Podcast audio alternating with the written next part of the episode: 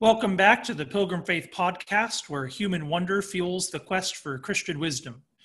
For anyone who's been paying attention to emotions in the Reformed evangelical theological world in the last decade, you'll know that there have been enormous controversies related to the doctrine of God, particularly about whether or not we can say that the Son eternally submits to the Father, whether we should accept and or how we should understand divine simplicity, and finally, what a proper conception of the Trinity might be of an especially sensitive nature over the last five or so years have been accusations made against very prominent theologians such as K. Scott Oliphint and John Frame and Kevin Vanhoozer that their doctrine of God falls short of the Catholic synthesis on these matters and that their peculiar formulations fall afoul of the classical and reformed doctrine of God.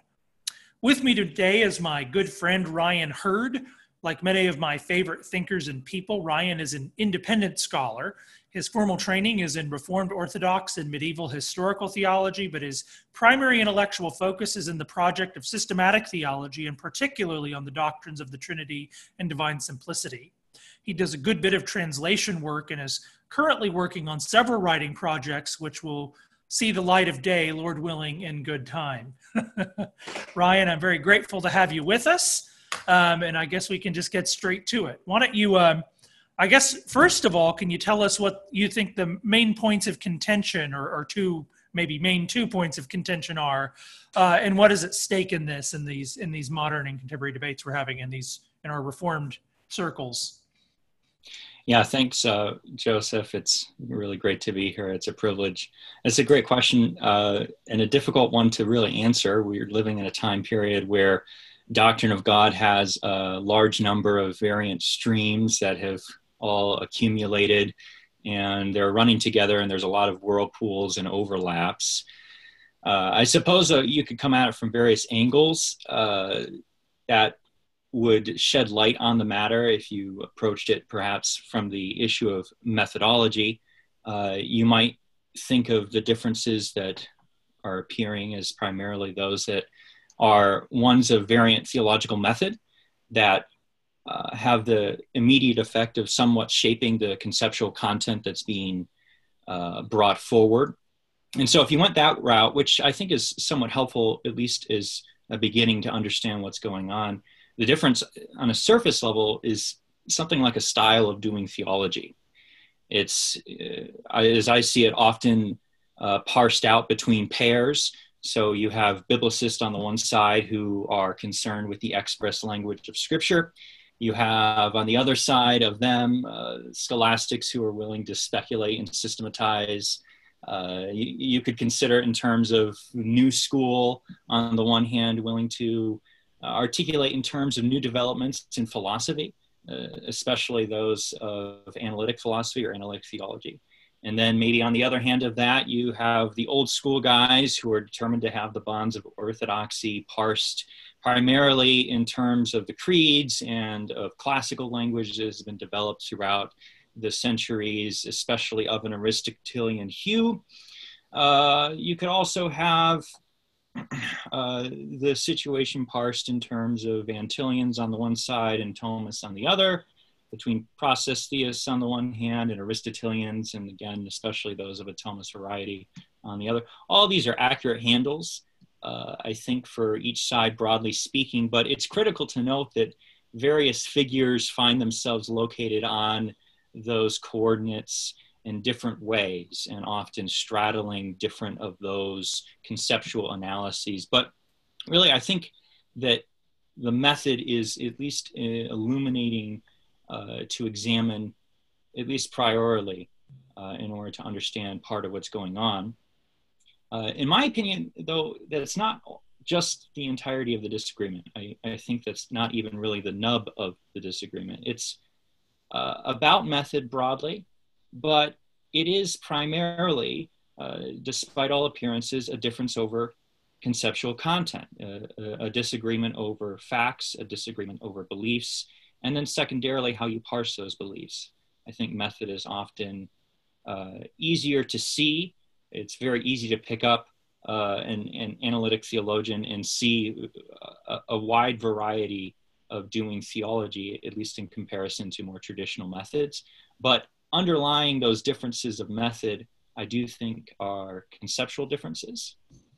Uh, uh, there's the question, of course, of whether methodological strictures are necessarily determinative of, of content in, in somewhat of a backfeed sort of way. And, and I think that it often does.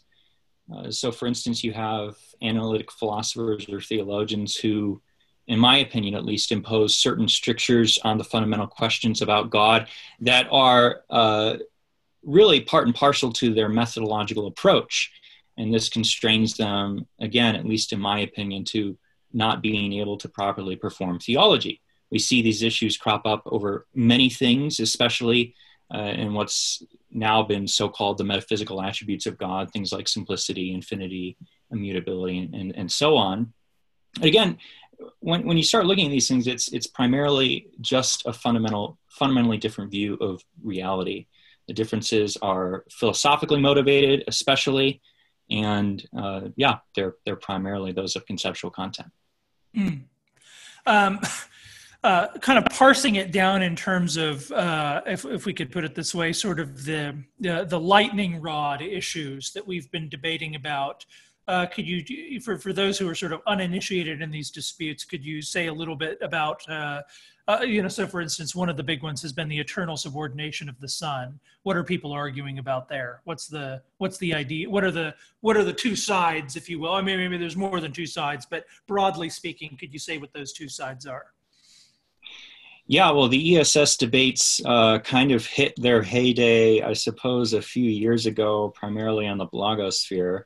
Um, and you did, you're, you're right to say there were probably two sides that emerged. Um, on the one hand, you had primarily those who were more biblicist. And again, I don't mean that term pejoratively, but they were they were concerned with the the express language of Scripture, which presents to us uh, uh, the Son under the terms of of the Christ, who uh, is continually referred to as being obedient and submissive to the Father. The question of whether that ought to be read back onto the eternal relationship that has always existed and is not necessarily uh, tied directly to the uh, the incarnation itself, was something that those who would affirm the eternal subordination of the Son are are advocating for. So the obedience that we see in the human uh, man Christ, uh, his uh, obedience according to his humanity, is in some sense illustrative, in some sense indicative of the eternal relationship in such a way that there is an actual submission and inferiority. Uh, and again, inferiority is a very pejorative term. It's a very naughty term in terms of uh, classical Trinitarian theology.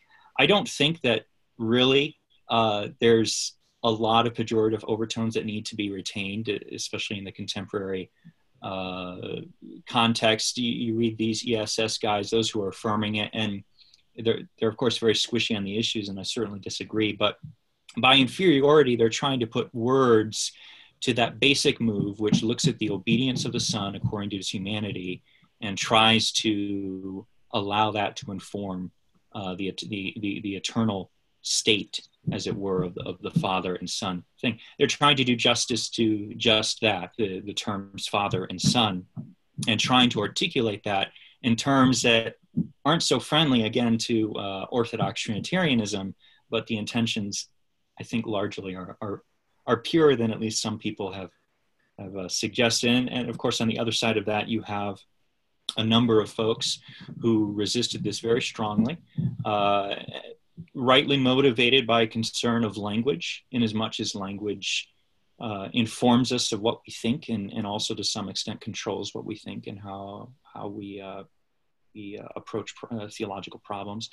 They realize that you can't parse the eternal state and again we, we, you know the, these these terms are not really very helpful or, or precise but you can't parse the father son situation as it were eternally in terms of inferiority this is uh, arianism they would claim and these sorts of things and uh, yes it, it, it, became became quite a uh, quite a consternation what's rather interesting and i've pointed this out to a number of guys who are uh, whom, whom I would largely agree with against the ESS for sure.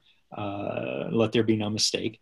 uh, the interesting thing is that you find in the tradition uh, a willingness to talk about authority that the Father has over the Son and these sorts of things, which are primarily the motivations that are bringing the pro ESS guys to say what they're saying, even if they're not saying it very clearly. And it'd be wrong to give an indication, as I think that some have who are against the ESS, that this language is meaningless and the portraiture of Scripture is to be emptied of all positive conceptual content, which I'm afraid at times impression is being given that that's the move of classical theism, which it certainly is not. Right, right.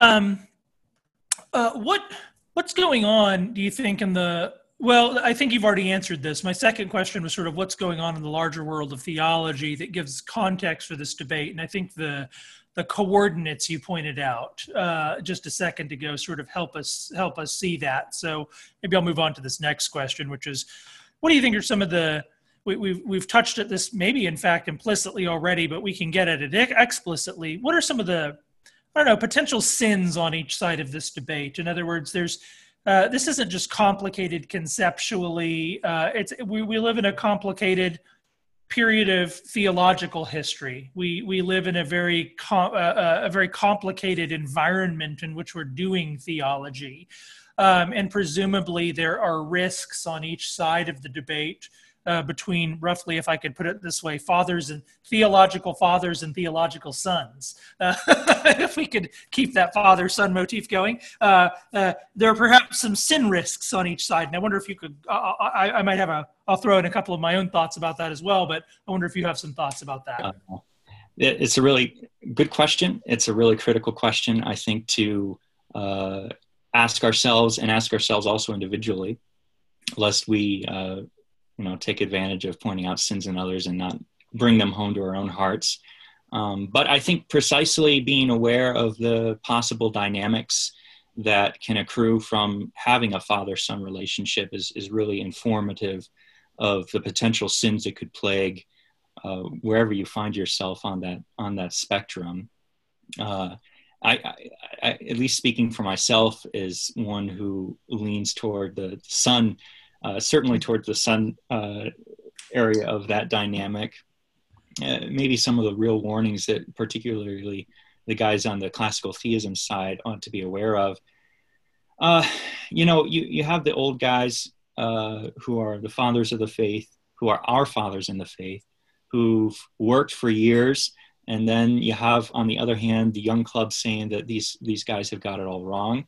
That might be right, uh, and the simple fact that someone is old or young and the position is old or new or, or what have you doesn't make it true, doesn't make it false. Uh, but this is a familiar dynamic. We've seen this, we should all be aware of this. And I think understanding of the frustration that our uh, former generations can can genuinely and legitimately have with younger guys who who need to just kind of calm down a little bit, perhaps. Hmm. Um, so yeah, I, I, know I know for myself some of that dynamic arises because questions are being asked like, why wasn't I taught this? Uh, why wasn't I taught this in seminary? Why was I taught wrong for so long? Uh, but one thing that's been critical to realize, I think, is that the older generation just didn't have the sorts of resources or opportunities that we seem to have available to us at the moment. And that can be a statement that follows from privileging the present over the past in a way that's very imbalanced. Uh, but here, I think it certainly obtains. You just have to realize that the 20th century, for Protestants primarily, is in a special time of intellectual darkness and poverty. And nowadays, uh, we have plenty of problems of our own. Problems are often different, and perhaps we have light in some area of, of theology that past generation wasn't so clear on. But our situation is so different. We have the return of many who know Latin, who are able to access the riches of church history as they work through these questions. And we even have things like Google Books and PRDL. And these two factors alone are all you need to realize we're in a very much a different state of affairs today. Uh, the fact that I can sit here in my closet in my pajamas and read works that were published in the 12th century or the 17th century, and all of these are available to me at my fingertips, is simply not been possible up until like five, ten years ago. And this has drastically changed the name of the game and, and something that we ought to we ought to be sensitive to as we're speaking to the older generation as they deal with these issues. Yeah, I'll just piggyback on that. I think that's I think that's crucial, and I think and I think it's also crucial to point out that um, it's uh, you framed it in terms of like there was a there's a way in which uh, uh, there was some theological darkness in in you know sort of in the last hundred years. I think you know it's also fair to say that there's uh, in other areas at least there's theological light, there's theological vantage point to uh, to living in the modern world and working out theology in that context. And a lot of the fights I think that our fathers were engaged in were very real and very important. Uh, and often they were exemplars in those fights. And I think we owe a lot of gratitude to that, uh, toward them for that.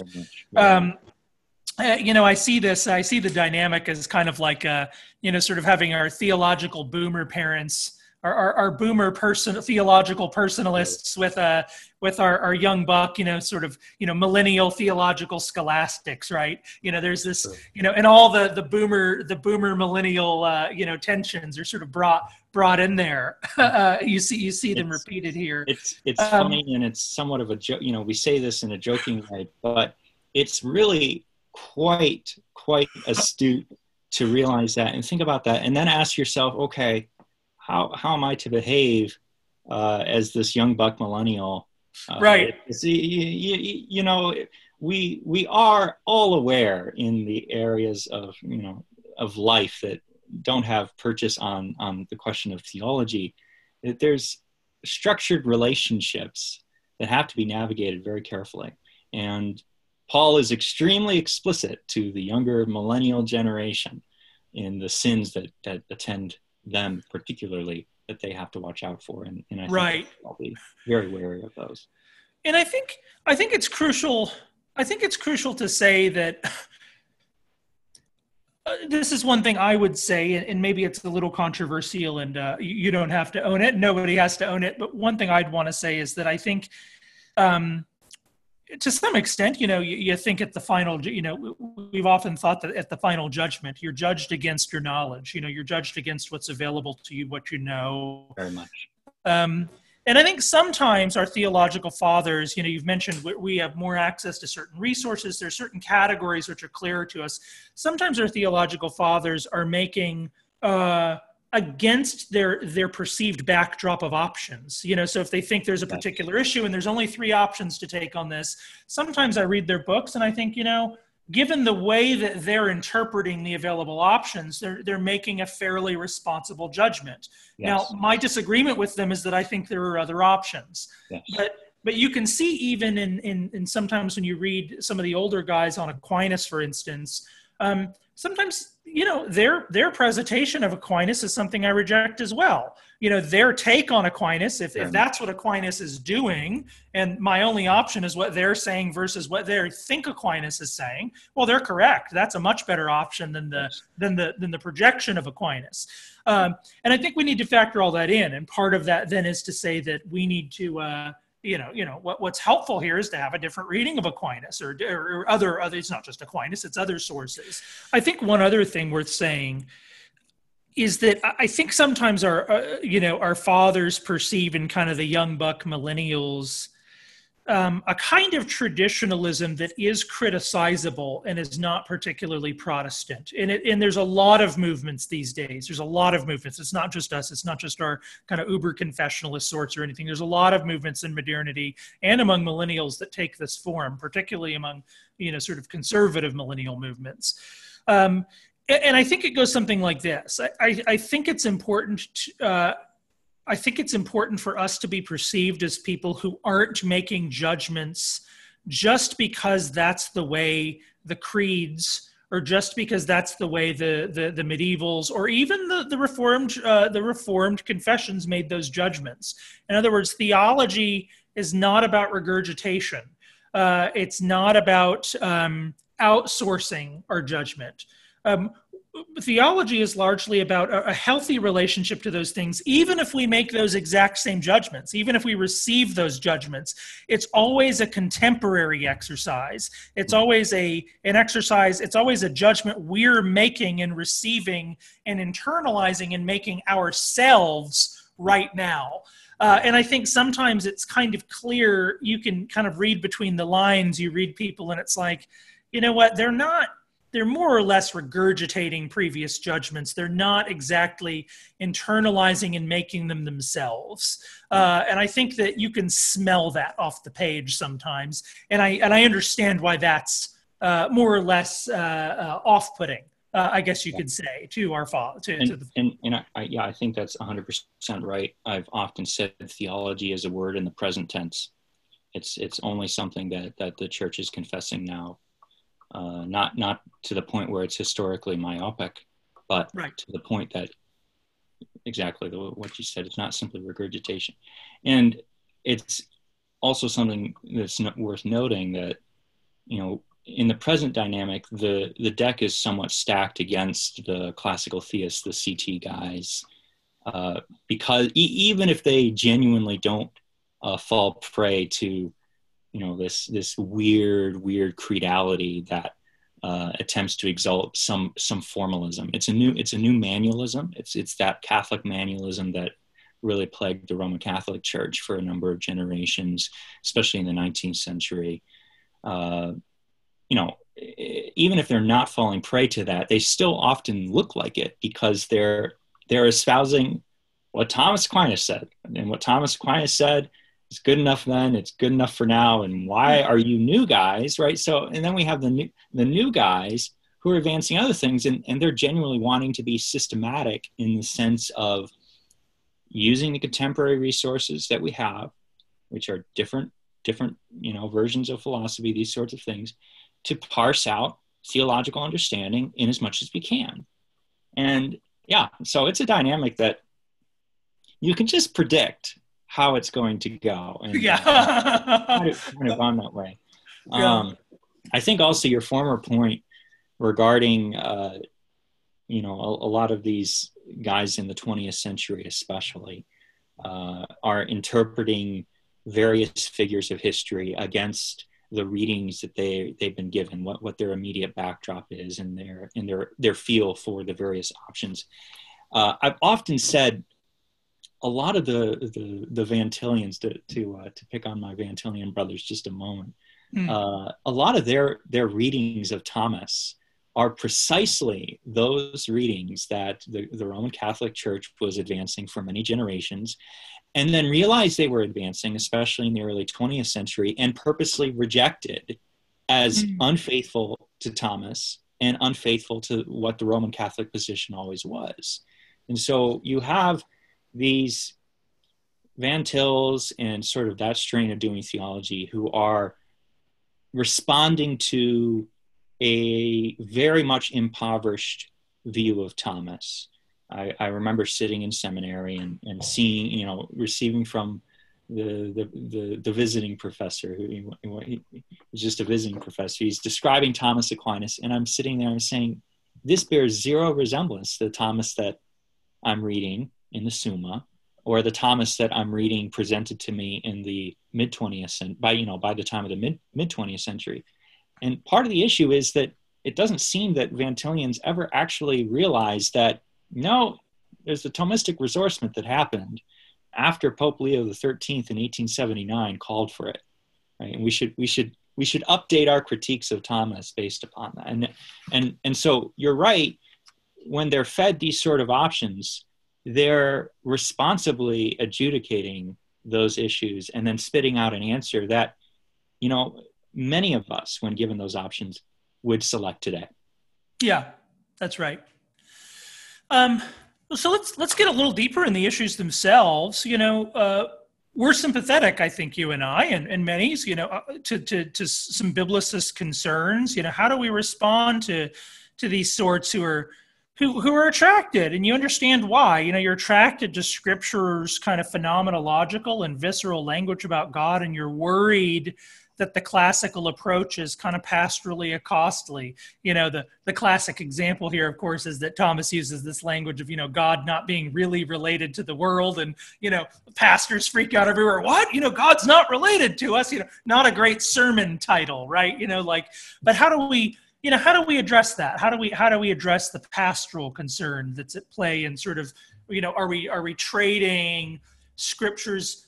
You know we could call it this on a certain way kind of person like language about god that's that's that means something to us you know? It comforts us all the you know, we read this it's that's the language that really hits home for most people. Are we trading that for this kind of um, kind of dry arid metaphysical language? How do we help us help us work through that yeah i'm incredibly sensitive to this concern in the sense that i feel it very deeply every day uh, I feel it very much in my own calling because I'm cognizant of the fact that most of the work that I'm doing, I, I wouldn't really want any layperson reading or thinking about. And you know, I try to talk to my mother at times. She asked me, "What what are you working on theology?" And and you you know you don't want to present the dry arid metaphysics because it's it's it's it's potentially quite destructive to most people. And I do think that at least initially, it's really important to attend carefully to just that reality that it's legitimate, at least in my opinion, to restrict systematics to higher academic levels that are totally inaccessible to most all lay people and even sometimes a lot of pastors. And, and advancing that as a valid methodological resolution of somewhat of the situation we find ourselves where you have CT guys arguing against biblicist guys, you know, at the same level for the same territory. Uh, you know, I, I, think that this is a valid method. It's not intended to promote any sort of hierarchy uh, with theologians at the top. It's rather convenient to say, well, you know, we're just going to maintain ourselves up here and you, uh, you know you, you peasants down there can continue continue to think of your biblicist views of God. It, that's not it at all. Um, but rather, it's to note that the purpose of systematics is seeking understanding of the truth broadly, not saying the truth. Right? These are these are two different things, and there are two different methods, and they're different fields. It's far beyond the question of what is a professional or academic way of doing theology and what is a layperson way of doing theology. It's rather recognizing that one is systematics and one is much closer to what you know most people would call something like a dogmatics or, or a simple exposition of scripture what we ought to say what we ought to believe what is in fact the case when we move up to the systematics we're not abandoning what is the case but we're seeking understanding of that and in order to seek understanding, we're using conceptual tools and categories that are very much and openly not in scripture, but they're used to shed light on what, what we're saying and, and confessing in the creeds and the various confessional formulae that the church has given. Uh, and as, as far as I can tell, uh, at least in my judgment, saying the truth creedally confessing the truth. The, the realm of dogmatics is going to be very closely allied with the language of Scripture. It's going to be minimally jargon heavy. It's going to be a rare use of philosophical technicalities. Overall, it's going to be not scholastic. This is what the preacher is going to be saying on Sunday, and that's okay. This is the confession of the faith that all Christians are called to, and it seems to me most of the biblicist sorts are actually rightly motivated to, to speak to, and that's broadly the audience that they're concerned to preserve. A lot of them are pastors themselves, and and they realize any seminary guy gets up and he preaches some crazy sermon about God not being related to the world and going to the metaphysics of, of relations, it's going to destroy people's faith. And I think that concern is is is right and is something that I want to preserve. But what I want to also equally preserve is just because you don't do it in the pulpit doesn't mean that it shouldn't be done. Right. The calling of the theologian is to push for an understanding of the faith as far as understanding can be had in this life. And what theologians do is they go about this task with, with a high degree of precision, a high degree of conceptual vocabulary that is refined by philosophy and these sorts of things. And when that happens, the technical turning of the various dogmas confessed by the church throughout all ages takes on such a precision that it's going to be nearly unrecognizable to the non initiate. It's going to bring with it its own set of requirements, its own tools, its own ends, because it's simply a different field. And this is why, and I've said this for years, I, I don't find it likely that it's healthy for most Christians to know really anything about something like the divine simplicity, for example. Uh, this has been a, a, main point of dispute for a number of years. You go online, everyone's all about the divine simplicity. I don't find it very healthy. And this is where I sign, side with the biblicist to find most lay people knowing really very much about the divine simplicity at all, much less thinking that they understand it when they don't.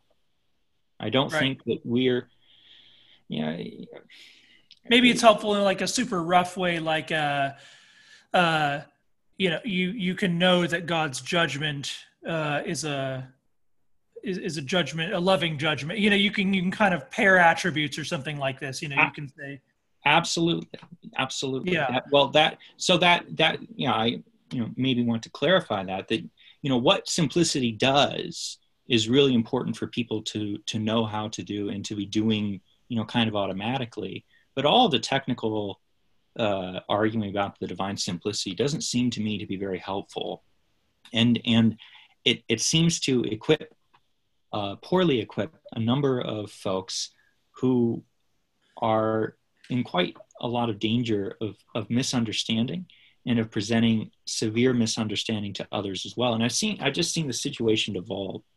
I see right. a lot of guys who are, you know, they're presenting the divine simplicity that either entails immediately or perhaps it, it, you know, you can get there by deduction, some sort of radical apophaticism, a radical agnosticism that they or others aren't able going to climb are they're just not going to be able to, to climb out of in, in any quick or easy way. Uh, they think if god is his attributes then the attributes mean nothing at all and they're just things that we say they're not true of god and etc etc this is a very bad place to be and i think that a lot of guys are, are very close to that if not there entirely let me let me ask a, a, a clarifying question or, or, two. Some people might be a little confused because we typically um, you're using the phrase dogmatic, the dogmatics, and systematics a little bit differently.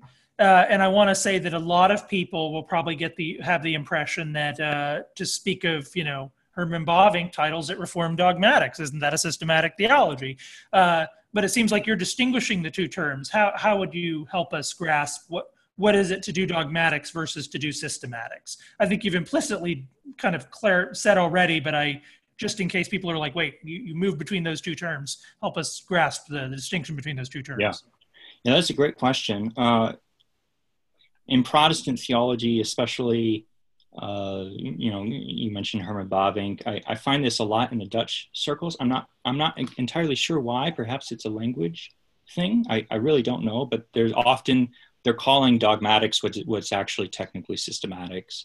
So, at least using this distinction, dogmatics are those things which are confessed as fact or as true or as reality, whereas systematics is uh, the realm of seeking understanding of what is true, which is covered in dogmatics. So, you might picture it this way dogmatics is very simply stating what is the case, and systematics is trying to understand how it's the case. So these these are these are okay. two very different fields, and and there's a lot of overlap. There's a lot of mutual back and forth. You know, there's no they're not isolated spheres. Systematics takes its immediate point of departure from some dogmatic statement, uh, some confession that this is true, that this is the case and then tries to cycle through that in a very technical way to gain some understanding. And once systematics has done its task, then it offers up its understanding for the judgment again of dogmatics. So it's this it's this cycle of faith seeking understanding. Dogmatics belongs to faith, what faith says, what faith affirms. The seeking understanding part is the job of the systematician, the job of the theologian. Yeah. And, uh, and maybe not well, go ahead. Oh, go ahead. No, go ahead and finish. Well, I'm just saying, not having a clear understanding of, of one's methods and one's tasks and these sorts of things, it, it does land you in these sorts of messes. Uh, as I as I read the situation, the Bible the biblicist theologians are wanting to do dogmatics and are very concerned about it, and this is good. I think dogmatics, broadly speaking, is where the realm of biblical theology is should be placed in a certain way. I, I, I think biblical theology is something else than than uh, you know theology properly speaking. But the the language of creeds, the language of confessions, the language of things that are being asserted, Bible commentaries, all of these belong in some way to the dogmatic sphere. They might not be pure dogmatics, you know, Bible commentaries, not pure dogmatics the the assertion of this is what the scripture is saying here but it it belongs in that sphere whereas mm. the hmm. systematician the theologian he takes what's given to him and seeks an understanding of it and you've you you mentioned uh, you know we we're not to expect that every christian you know should be able to parse out you know all of these systematic the- theology categories or, or be you know sort of contribute even perhaps directly to the systematic project. And yet, presumably, there's something in systematics for the whole church, and that maybe maybe it's not direct, maybe it's not immediate, but over time, um, uh, syst- you know, insights of systematic theology, maybe we could say high metaphysical truths, uh, uh, maybe filter down into expressions that are insightful on an ordinary level. Can you talk about maybe how do how do you envision how does how do those high points in systematic reflection finally make their way over time to the ground? Is there is there a way we could say articulate how that works? Yeah, well, well, certainly, you know, every Christian. I, I want to be clear. Every Christian is called to seek some understanding of the faith uh, you know, when when you believe something, you're immediately compelled to try to understand it further. This feeds your faith, and this is broadly speaking, growing in your knowledge of God. So this is something that is proper to every Christian, regardless of their their formal calling. But when you're talking about an actual discipline of theology, when you're when I'm talking about systematics with a capital S, you know, big big league systematics, academic systematics, what what have you, um, that's where it, it, takes on a formality that's going to be foreign to most people. Uh, the, the way of navigating the uh, the technical big big you know big S systematics down to the, the little S systematics that you know Grandma Jane does in the pew is is very difficult, uh, and I and I can't pretend to to be highly informed as, as to how to make that jump. I it's, it's not my skill set personally. It's, it's actually something I, I rather struggle with. But that's where I think the role of pastors and the role of various offices of the church comes into play, where you have theologians, you have pastors, you have uh, you know elders, and all these sorts of things that are able to be that lively connection between the the range of understanding that every individual is able and in fact will obtain. Yeah. All of us are gifted with a certain amount of conceptual uh, apparatus.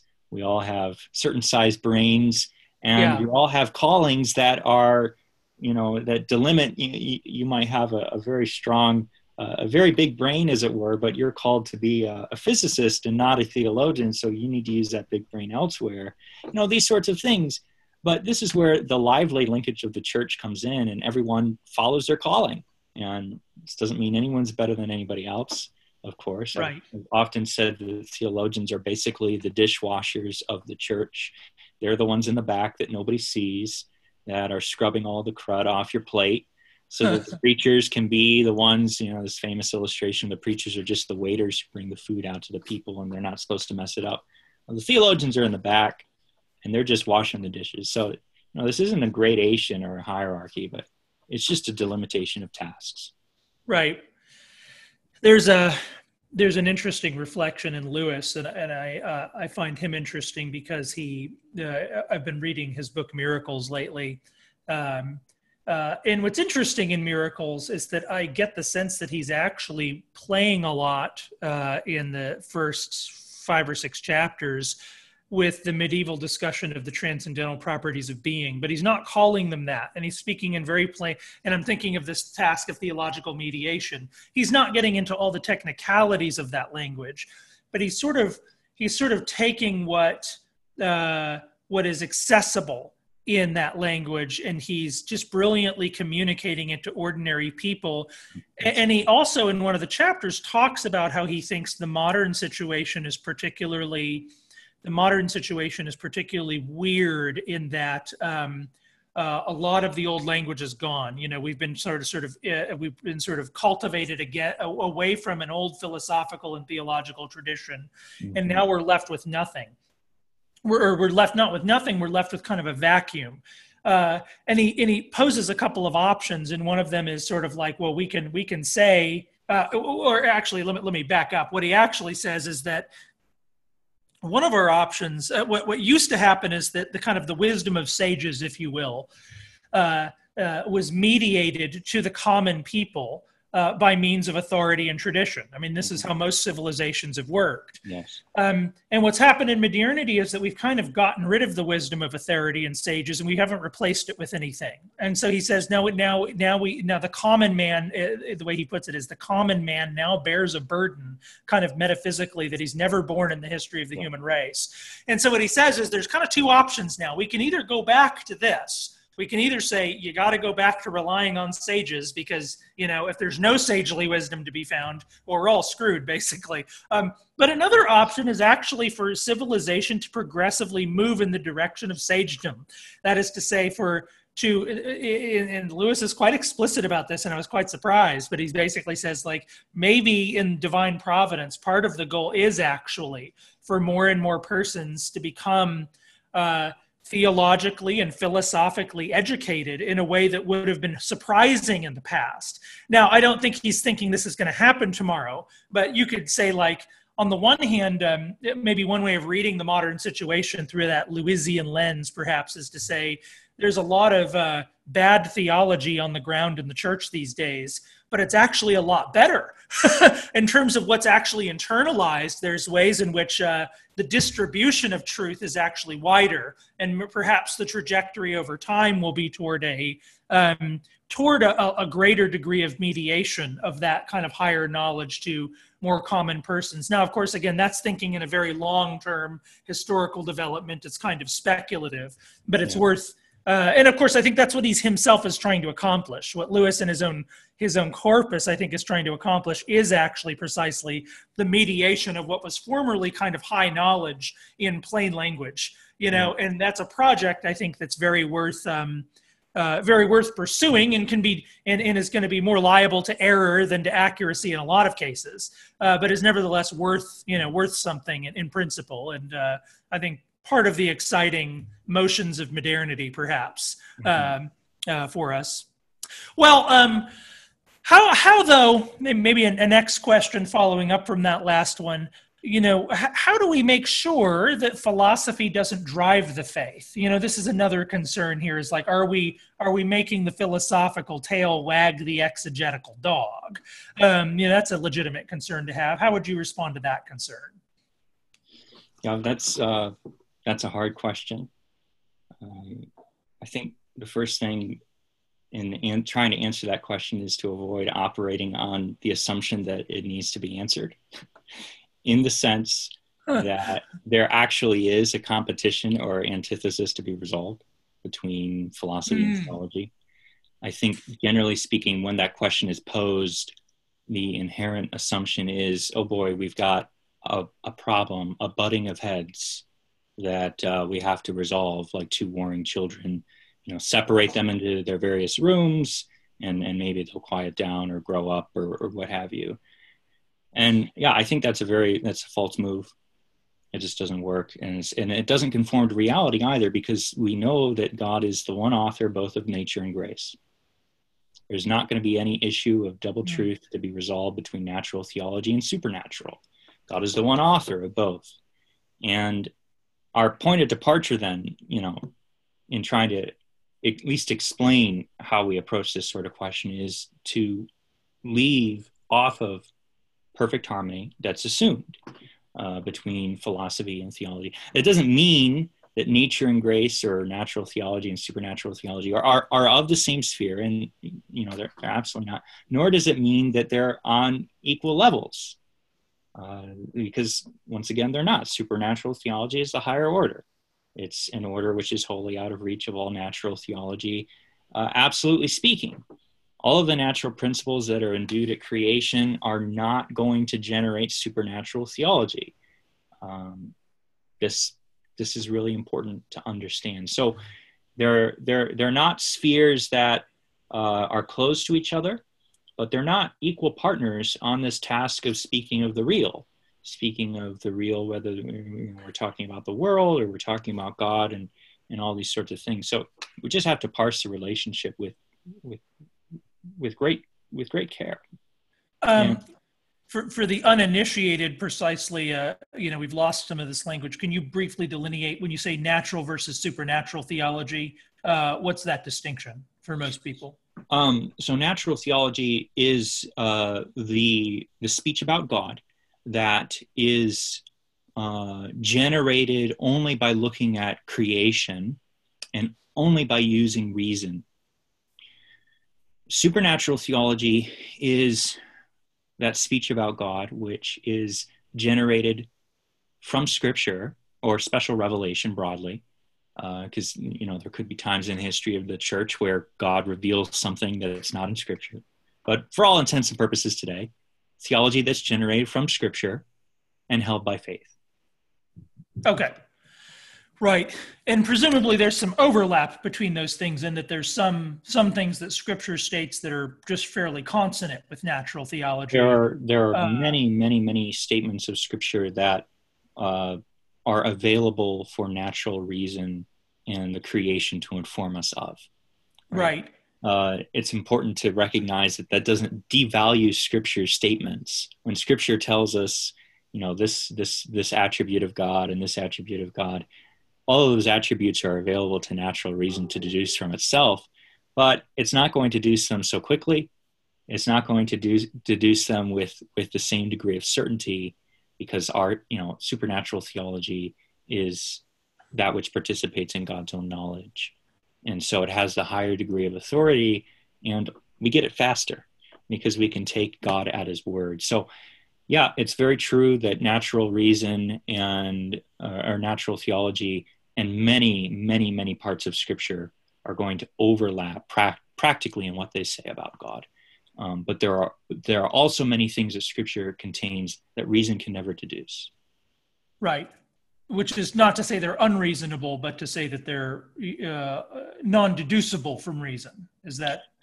yeah, that that's right. So you know, there, again, there's a lot of technical clarifications that you want to make, but yeah, that's that's a good one uh, to start off with. It's not saying that uh, there's an introduction of some sort of paradox or some sort of uh, radical irrationalism that attends the faith.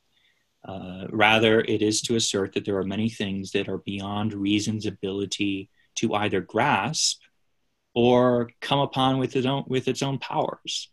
Uh, this is why supernatural theology is described as a higher order in the sense that it's beyond the reach of reason on its own on its own steam right mm. and even when faith is assumed and when faith is operative uh, it's not precisely the the the rational uh, equipment of an individual which is needing to be operated by supernatural theology. Rather it's the principle of faith. Right. Uh, even if we get the relationship right between natural and supernatural theology or faith and reason in principle, um, is there a case to be made that the classical approach to God is in fact rooted in Scripture? Um, uh, you know, did, were the were the medievals, for instance, you know, doing you know fine-grained exegesis uh, when they were trying to to move uh, from Scripture to dogmatics to classical theology? Yeah, uh, this is a really this is this is where a lot of the nub is. Um, you know, starting with the presumption, which not everyone's going to accept, but starting with the presumption that the natural order and the supernatural order are partners in this task, unequal partners, unequally yoked, as it were, in this task of, of speaking about God, um, it, it, it's, it's something of a non problem that shouldn't concern us too much.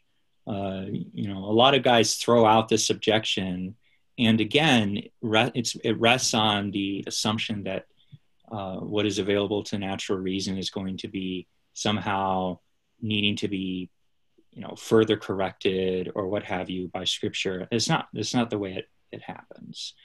So but for those who are motivated to really press and discover the various attributes of god for instance in scripture uh, particularly those that are uh, cast in a more and more metaphysical hue things like simplicity um, yeah you can get there eventually but it's going to be very, very, very far from the express language of Scripture.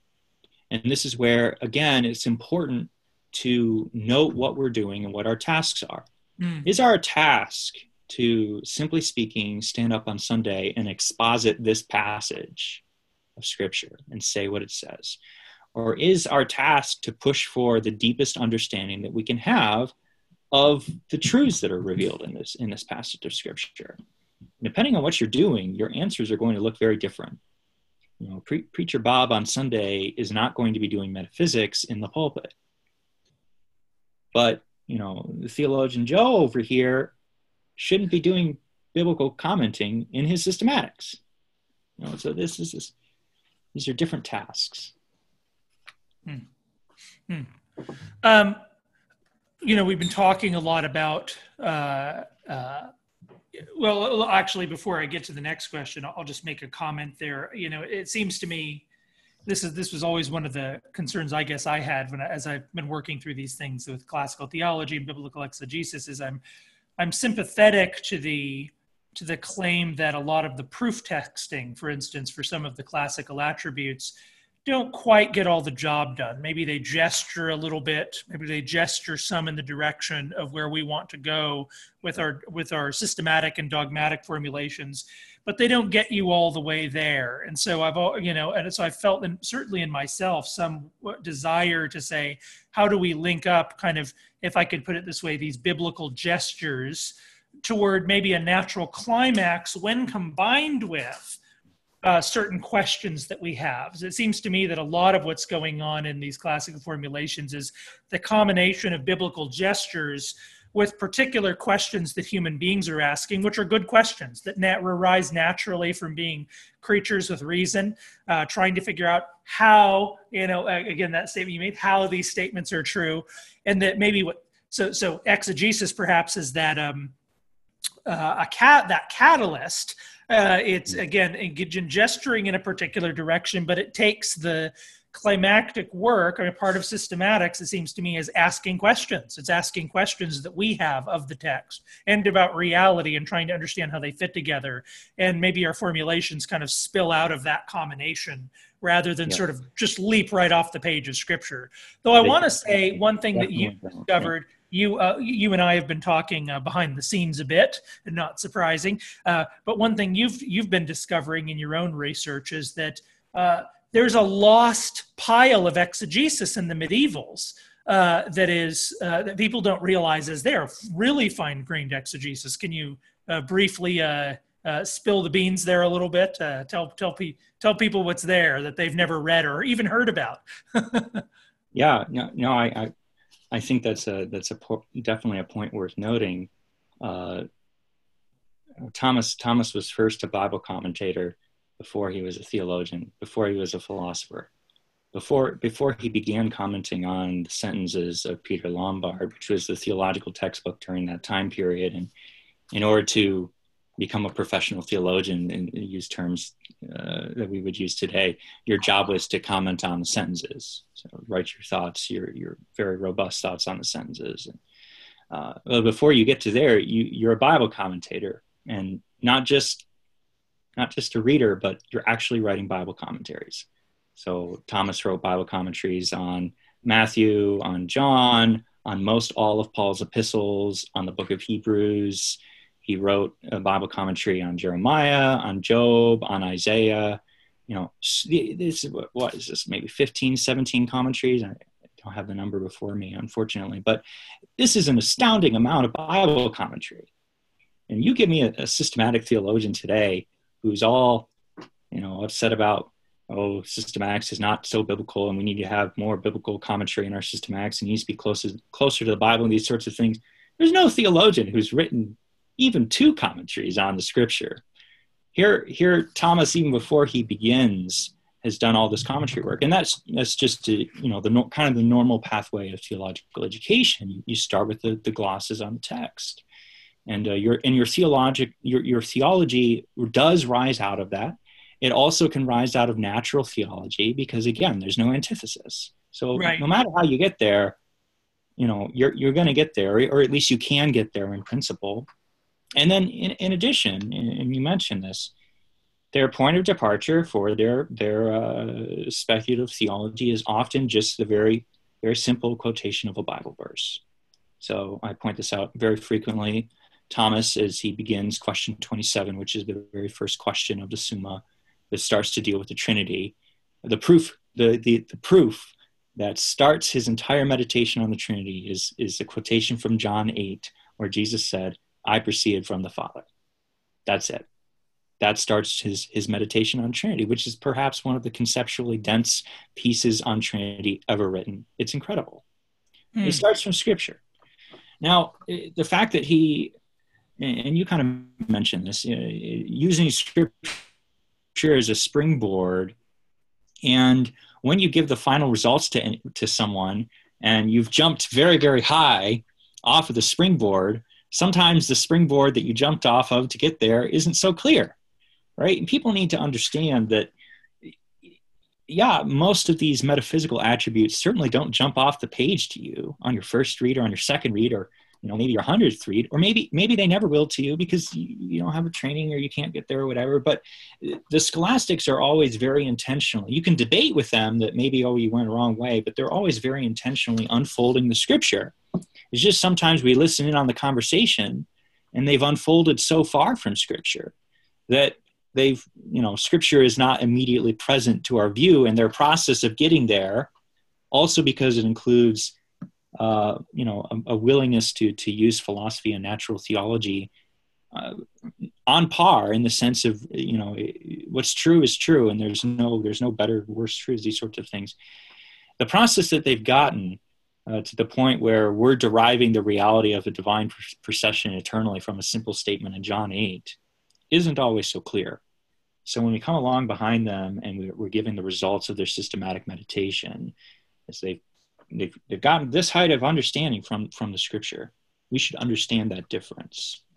And again it's not as though we can just assume oh you know they've gotten to here we can start from here right? We have to be performing that as well. Right but when people critique for instance the divine simplicity again I, I hate to continue to mention that but everyone likes to talk about the divine simplicity as not being, you know, there's no proof text for divine simplicity, and all of these proof texts which are listed in the older commentators are just bogus. And we know better now because we're better, you know, we're better commentators.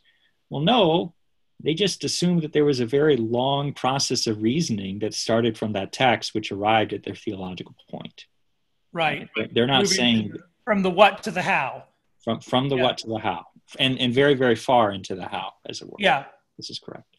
Right. And I, I want to say that um, in a conversation, you had told me that you had been reading some medieval manuscripts that were uh, talking about Trinitarian persons and were just thoroughly, thoroughly exegetical, but almost un, almost unread manuscripts. I can't remember who you were referring to. Yeah, but uh, I, think the conversation you're mentioning, I, I was uh, uh, reading through all of the you know 13th century or so scholastics on the divine missions and was very struck. I believe it was Albert the Great. Uh, it was either Albert or Bonaventure, but I believe it was Albert the Great who was the teacher of Thomas Aquinas. Uh, in his sentence commentary on the divine missions, he's going through and he's clarifying uh, and talking about all these different aspects a mission, a giving, you know, all these different words, all of which are just sim- simply words that are found in scripture. And yeah, he, you know, okay, uh, the Bible talks about the divine person giving himself. Well, now we have to have a, a an explanation of what that means and these sorts of things. And so, yeah, they're profoundly biblical, and and they're taking their departure from from the very simple assertions of what Scripture says, mm. um, and and and and might it be added as well, at least in the in the mind of Thomas Aquinas, the only uh, sense of Scripture that can allow you or prompt you to theological reasoning and understanding as you seek the you know understanding of the faith is the literal sense. It's not any other sense. Um, and you could argue that maybe maybe sometimes they're they're a little fishy on that move, but that's an important thing. So even when we look at the Bible commentators and we kind of thumb our noses at, at guys of times past who, uh, you know, oh boy, we really wish they had the moderns and they and they understood, you know, the literal senses the way and these sorts of things. Well, they all agree, or at least those who are Thomists, that the only sense that's relevant for theology as a science is the literal sense. And mm. that's an hmm. important note as well. Hmm. Well, as we're as we're moving toward the end here, you know, uh, though this is controversial to some people, I, I, think it's clear that nobody should claim that we can't still develop our understanding of the Trinity. We can't still develop our doctrine of God. The whole history of uh, the doctrine of the Trinity is a is, is the history of a developing doctrine. Uh, and the church has been more deeply attempting uh, to understand the mystery of the Trinity for 2,000 years. What are what do you think, in your judgment, are some promising lines of uh, of development in both the exegetical and systematic spheres in the Trinity these days? Uh, you know, there's a lot of works, a lot of it, you know, presumably you don't care too much for, but presumably there's something that you care for. And uh, uh, and one in particular, I guess, an add-on question there. What in particular are you working on? Uh, yeah, that, uh, I yeah, I would definitely agree that uh, you know the nature of understanding is that it's always cumulative and synthetic. We can parse that in terms of an individual. So some theologian grows throughout his whole life and he attains more and more understanding of the mysteries of God. We can articulate that in terms of the corporate church and various of its stripes. And it's it's really you're you're right to mention that it is possible to continue maybe I don't want to say ad infinitum, but you know, for a very, very long time at least, to develop our understanding. But it's also critical to note that it doesn't mean necessarily that we're increasing dogma, uh, that we're increasing uh, what we're what we're confessing, the truth. Um, very, very rare would it happen that we're advancing dogma, and exceedingly unlikely with respect to something like the Trinity, I suppose. As, right. I, I, suppose as a Protestant, I might want to leave that door open. I don't really know, but I'm I'm very suspicious of someone who thinks that they've advanced a dogmatic question on, on the Trinity in any degree. Um, the only thing that perhaps uh, comes to mind, and, and I, I, could get myself in trouble for this, I suppose, but but perhaps something like the filioque controversy could be resolved. Uh, you know, the, the, the, Latin West would, would like to say, oh, we've already resolved it. Well, uh, you, know, there, there's half of the church here that, you know, so something like that perhaps could, could have an increase of dogma, but that would be, would be an incredibly rare circumstance and, and broadly speaking is outside the pale of any humanly speaking possibility. So, you know, we have our foundational commitments that are set. They're set basically in stone, as it were they're set on the basis of supernatural relation, uh, revelation in, in the, uh, the dogmatic creeds of the church, the church's expression with one voice of what is to be believed. But beyond that, yeah, we, we grow in our understanding. And, and I do think there, there are some promising lines of development. You're right to say that, you know, I, I wouldn't be too happy with some areas of Trinitarian theology today, but there's definitely promising lines. Um, I think the most significant line in, I'm really going to show my cards here, but it's by the by, is uh, would be re- the recovery of Aristotelianism, and specifically that of the uh, Thomist variety. There's been no, uh, at least in my opinion, there's been no greater metaphysics, uh, greater in this in, in the service of the faith than that advanced by Thomas. So primarily, this is going to have to do with two arenas, especially that are pertinent to Trinity: the handling of esse or being, uh, this, of course, is central to any work on God. You have to you have to be very adept at, at handling the issue of being, and uh, particularly the way of, of, of knowing. So you know we have Thomist uh, resources being developed with respect to esse or, or, regained with respect to esse, and then also with respect to knowledge, um, because it's critical to articulate the fact that intellectual emanation, which is the analogy for the divine persons who proceed, is the intellectual emanation of, you know, finite knowers. And it doesn't seem like there's ever going to be any more significant analogy that's going to be discovered or could possibly be discovered for, for various reasons that I won't go into here. Uh, and so, yeah, the recovery of, of epistemology or an ontology of knowledge from a Aristotelianism or a Thomist perspective is really extremely important for the issue of intellectual emanation, which is a certain species of the psychological analogy. Um, it's a certain certain type of the psychological analogy, so to speak. So you have esse, um, we have knowing, and then I think maybe a third would be the issue of analogia, uh, analogy of being, analogia entis. Uh, and this has become something of a fad in postmodern metaphysics, especially. Uh, so, you know, we have metaphysics that's after modernism, and especially as Thomas develops uh, and formulates analo- uh, analogy, uh, we see that really transcending the issues posed by Hegel and Heidegger and these sorts of things. But analogia for Trinity, uh, you know, I, I think it's a, a, good sign that people are beginning to realize that it's absolutely everything. Uh, if you if you don't know how to handle analogia entis, your Trinity is, is going to be it's going to be worthless. Uh, functionally, analogy chastens every statement we make about God, period. So whenever we attribute something to God, whenever we say God is X, whether that X is an attribute or whatever predication we want, we have to perform the movement of analogy or else we're going to be uttering truth without any understanding. And at least from the Thomas perspective, the reason for this is very simply because of the composition of our predication. Entails uh, I, I would say that that subject is going to be formally perfected by the light of the predicate. Uh, so when I predicate something like red to apple, uh, the redness I intend into the apple as a perfection of that apple, and these sorts of things. So when we start doing that, when we start predicating things of God, who isn't perfected by anything exterior to himself, and certainly we wouldn't want to think of our propositions as implying that, uh, whenever we make a predication, we have to append to it a judgment of negation that adjusts for the way of predication that you know attends creaturely knowers. And you know this this is this is just very very basic, very very basic to all theology, right. and certainly to Trinity. It becomes extremely more complex when we get to Trinity. Um, but this is this is just very very. So the predication is already contained qua God, the predication is already contained in the in the word God, but in our knowledge, uh, the predication is important because it helps us put the two things together, which are right. united in God. Right, and then we deny that the putting of two things together is something that's happened in God. In God Himself, right? Yeah. Right. So, functioning through that, which is extremely difficult and extremely technical, and very difficult to gain understanding of precisely how that goes. So very simple to say, you know, we predicated perfection, deny the mode of predication. You know, it's very basic. Everyone knows that.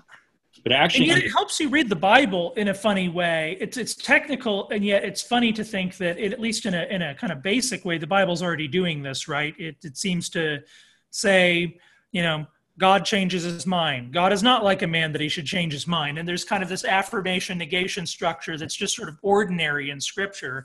Again, it doesn't work out the analogia entis in the way that, you know, human thought has later. Uh, yeah. But it's, uh, but that's, it's, in again, in a way, it's working out something we see going on in scripture. For sure. Yeah. And, and yeah, that's, that's, that's right. Yeah. So, you know, analogia, fundamental to Trinity, according to Lateran 4, this is even confessional uh, whenever you attribute a simil- similitude, you have to attribute an ever greater similitude. 1215. Uh, you know, Lateran 4. It's very, very basic.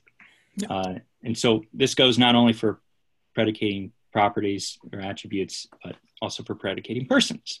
When we say God is Father, when we say God is the Son, and all these sorts of things, we're not surprised when there's there's there's chastening that has to be done to our propositions and and the way of our understanding because this is just very basic It's exactly what we perform all day long when we're dealing with the attributes.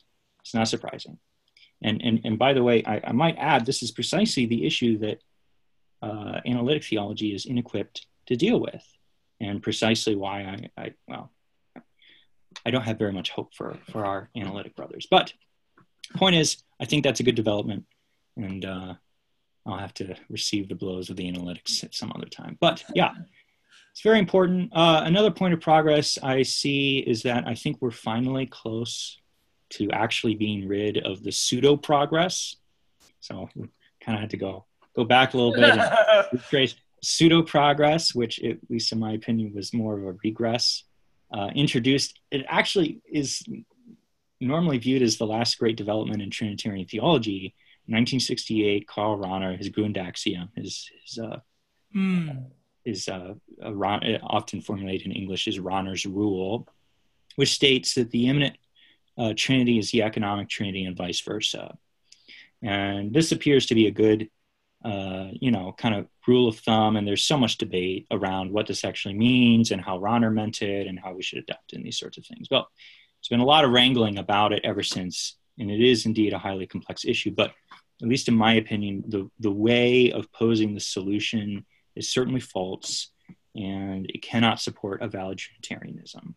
So I am hopeful, however, that it's going away. And, and one day we won't have to start all of our books on Trinity by giving our thoughts on Rahner's rule. That would that would be good. um, you know, another development that's I think noteworthy for the Protestant world on the subject, um, at least at least for Protestants, is I think that there's uh, been something of a freeing of theology for itself. We all know well the work of John Webster, which emerged during a time period, really after a time period, but somewhat during a time period where theology and theologians were just beginning to awaken after a very long sleep. That they had been induced to, you know, something of a forced slumber for a very long time, especially in the uh, English speaking world. You know, yeah, the, the whole thrust of English speaking theology in the 20th century is designed to functionally muzzle theology and the theologian. And it's very eviscerating and uh, I think I think that theologians are starting to experience more and more, uh, yeah, the the fruit of not being muzzled anymore, and, and there's technical reasons for that. But so uh, I suppose to speak a little bit about my own work. Um, as you know, we, we, we talk rather a lot about this, but I'm working toward uh, something of a Trinitarian ressourcement, uh, especially from the scholastics. So everything on Trinity that's written from about 1200 to 1700 or so. I'm culling through. And the reason why this period is so important is that it's really the point in church history that we see the peak explanatory rigor. So the, the peak systematics, it's like this rough period of 400 years, 500 years or so. It's the highest understanding the church has ever had, and it's there deposited for future generations like today you read through this stuff and it's truly staggering um, what what you can find. And the goal that I'm working on is basically to inject that into contemporary Trinitarian theology, not just by repeating it. Again, theology is a word in the present tense, but using it to formulate articulate constructive theology and Trinitarian systematics myself. So one volume I'm working on hopes to hopes to do that as fully and as technically as I can. All right. Um, well, before we before we close out with our last question, if somebody wants to, you know, uh, look at these issues for themselves, or just more helpfully understand maybe the conceptual apparatus of the Trinitarian discourse and Christian history, what are what are kind of the what are the texts? What are the basic sort of you know, if you don't know a whole lot about the Trinity, here's where to start, uh, or divine simplicity, here's where to start. I mean, I would think for Analogia Entis, you mentioned the analogy of being. There's obviously a, a book out there on this that uh, I, th- I, think you recommend, though it's a difficult book, I want to say. Um, uh, how do you say the author's last name? I always. Uh, well, how I say the author's last name is uh, Eric Przywara. Okay. Perhaps I'm wrong, so so maybe somebody can correct me if I am. But yeah, that's a very very difficult. That's a very hard book. And is the name just analogy of being, uh, analogia entis, maybe? Yeah, okay. analogia entis. Um, so it's very hard. It's a good book. Um, there's a there's a book uh, actually that just came out. And I should have written this down, but now because I w- I wasn't going to mention it, but uh, uh, I believe it's by Gonzalez, uh, dealing with analogia, and I can maybe we can put that in the YouTube comments. yeah. that, Gonzalez so, and analogia. When, when I remember it, yeah, he's uh, he, it's a very very good book, very good book. Um, um, and then what about Trinity in general? If somebody wanted to do that, Trinity is a very hard. I mean, you look you look for books and uh, you know obviously you're going to be pulling up plenty of books but uh, at least in my opinion most of them are not going to be so good uh, especially in english there's really not a lot in english that's of any technicality um, so one volume that is an exception would be gilles emery's the trinitarian theology of thomas aquinas it's quite good it's very very good and it might be more technical than a lot of people can stand. So if it's too technical to, for you, uh, go down a step. And he's written also just a book called The Trinity, which is more of a layperson level uh, exposition. is very, very clear, very well done. Um, so those two books probably are the ones in English that I would recommend for starting. Uh, the Trinitarian Theology of Thomas Aquinas, if you're brave, um, it can be a little difficult, but it's, it's well worth your time.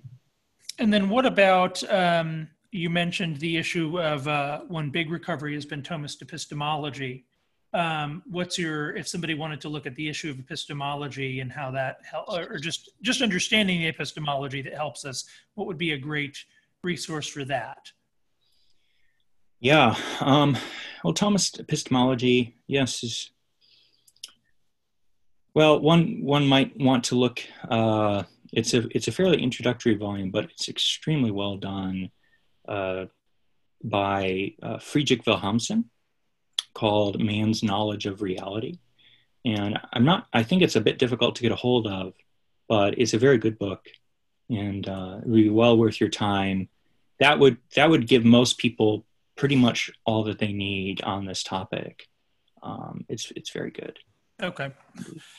Um, uh, I'll, uh, I'll, add to, to, to, Ryan's recommendations. One book that is somewhat helpful on this subject as well uh, has been published by the Davenant Institute. Uh, I'll, I'll horn here. the Lord is one, recovering divine simplicity or reclaiming divine simplicity. Um, part of the reason I'm recommending that book, though, is because there are two articles. It gets back to earlier things. Some of it just introduces why we're all arguing about the doctrine of God these days but there are two articles in it by Derek Peterson that are very helpful on putting uh, in putting all of these contemporary debates in sort of the last hundred years of theological uh, reflection. Mm-hmm. Derek Peterson's done just an enormous amount of really good work yeah. that I think is, would be really helpful. Yeah, his, um, I, I, recommend yeah. his his work on that very highly. Uh, he has a paper that uh, perhaps he would make available. Uh, I read it once. I think it might have been his thesis at some point, but it's very, very good. Probably the best summary on 20th century Trinitarian debates I've read. Oh, that's republished in the book, actually. Oh, well, fantastic. Uh, yeah, it's uh, yeah. So he wrote two articles. He wrote an article distinctively for the book, but uh, he was asked by me uh, to uh, include that article as well, actually, because uh, I thought it was uh, the Sacred Monsters. I think is the yeah yeah essay. Yeah, it's very yeah. well done. Really, really good. Well, our our final question then, our trademark question: What should we be talking about that we aren't talking about? And where should the conversation be going do you think that it isn't going? Uh, you know where is it going to a dead end? What's our what uh if you could if you could rule the world uh, what would all the theologians start talking about tomorrow? They, they would be talking about trying to revolt if that if i could do that. It would be very bad. Um no that yeah so just just trying to limit to more the the conservative-ish protestant world with that question uh, I think I've already indicated, I think the whole analytic philosophy, analytic theology is uh, an experiment of studied futility. Uh, and it is very studied, but it's, it's certainly futility.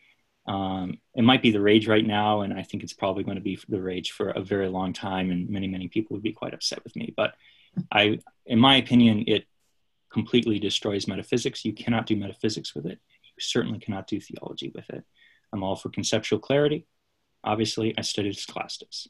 But in my opinion, taking it in general terms, analytic theology is not the way, not the way of orthodoxy for sure, and, not, and it doesn't really promote understanding either. So disregard me if you if you think I'm wrong on on that. Uh, where where we're not looking as Protestants, but should be looking, I think that I've I've mentioned the issue of analogia is very important. Um, I think that there are a lot of resources, especially in the Roman Catholic world, of especially during the you know 20s to 50s or so, the uh, 1920 to 1950 or so, in France and Germany, uh, this ressourcement that happened for postmodernity and theology in time of postmodernity is very, very powerful, quite important for uh, Protestant theologians to be steeped in.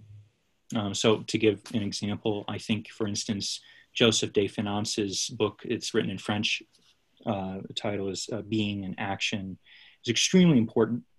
Uh, these sorts of volumes, which are dealing with navigating concerns of uh, like the Whiteheadian process metaphysics versus mm-hmm. the substance metaphysics, and substance metaphysics said pejoratively.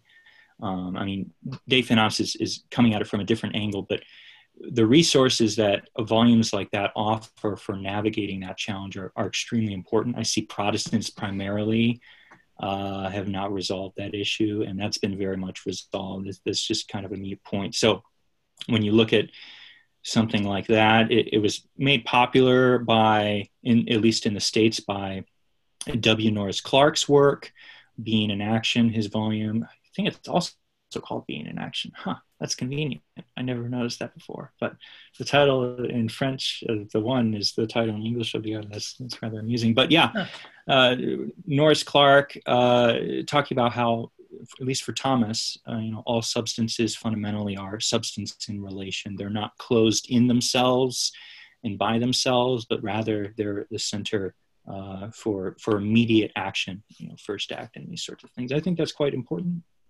Uh, on the topic of the relationship between philosophy and theology, which I think is extremely uh, critical for Protestants to work at, I have yet really to see a good Protestant exposition of that in any sense of you know recent years of the last century or so.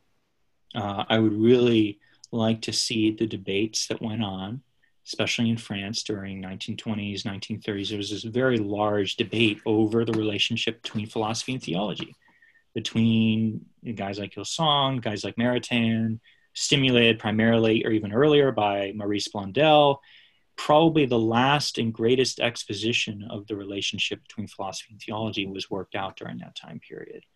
And I don't see that ever interacted with in any sense of the word uh, by Protestants. And it, it's, it's truly powerful. Uh, uh, uh de Lubac has a summary article uh, written, I, I, think it was in 1935, 1936. It's just very summary, and that gives you all of the bibliography that should just be immediately engorged by every Protestant theologian and and and spit out uh, again on the page because it's it's it's the right way, at least in my opinion. So that would be helpful as well. Right. Yeah. Speaking for myself, I I think that one one conversation I'd I'd like to see just on the exegetical and philosophical front, and I try to. I suppose give an initial gesture toward this conversation in my essay in the the Lord is one, um, and, and here I'm, i was drawing a little bit on Julian Marías because Marías writes this interesting. Um, uh, uh, he writes an interesting history of philosophy, but then he writes this un- interesting. It's almost its own genre. He writes a biography of philosophy, and I thought that was so interesting. What does he mean by a biography as philosophy? But he's he's really in, instead trying instead of trying to sort of repeat uh, sort of what one philosopher said after another philosopher said after another philosopher said. What he's trying to do is just look at philosophy as kind of having its own integrity in life, and sort of uh, how did how did the human beings' answers to these questions kind of develop organically?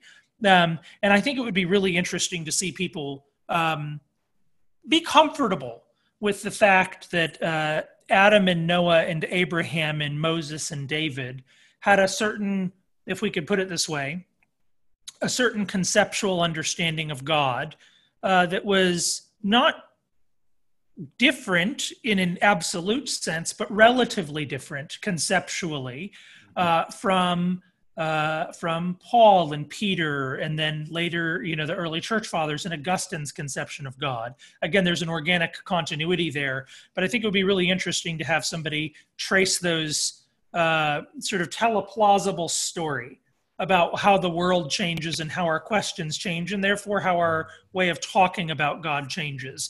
Uh, and even, even, even. Um, yeah.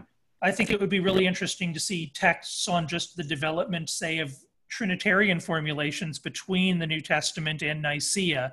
Some of that work's been done, but very often it's kind of done as though Nicaea is the the endpoint we know we're getting to, and so we look at it, we look at everything before Nicaea as kind of inevitably going to Nicaea, and that's not entirely wrong. But I'd love to see somebody sort of sit sit with Irenaeus and sit with uh, you know sit with Ignatius uh, without imagining Nicaea and sort of say, where are we at at that point?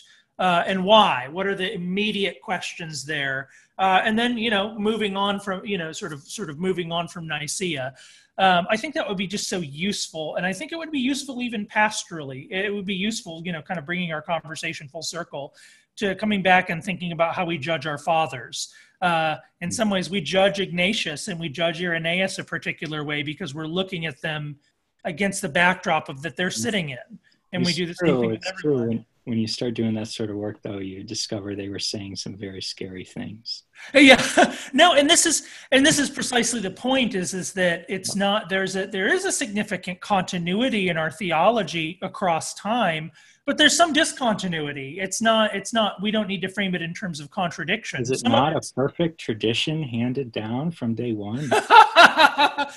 what are we Protestants? Uh, for shame. Uh, yeah. Uh, no, we are. We are. We are most delightedly and happily Protestants, and for precisely these kinds of reasons. That you know, we need to be realistic about this sort of stuff, but also it's not something that needs to offend the faith. It's not something that needs to bother us. It's just the nature of being a discursive human uh, hmm. extended across history.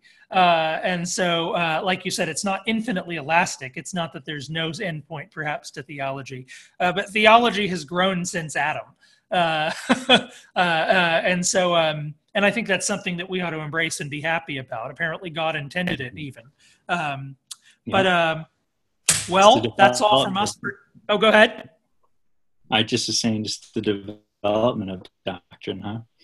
yes, the, the development of doctrine, uh, yes, but uh, uh, but uh, uh, we don't have the same uh, to, to, to, initiate people in into the secret. We might have different feelings about that Newman character. this is true. This is true. but well, that's all from us today. Thank you, listeners, for tuning in to listen to these two guys talk about the doctrine of God. I hope this has been helpful. Uh, and until we see you next time, we'll see you later.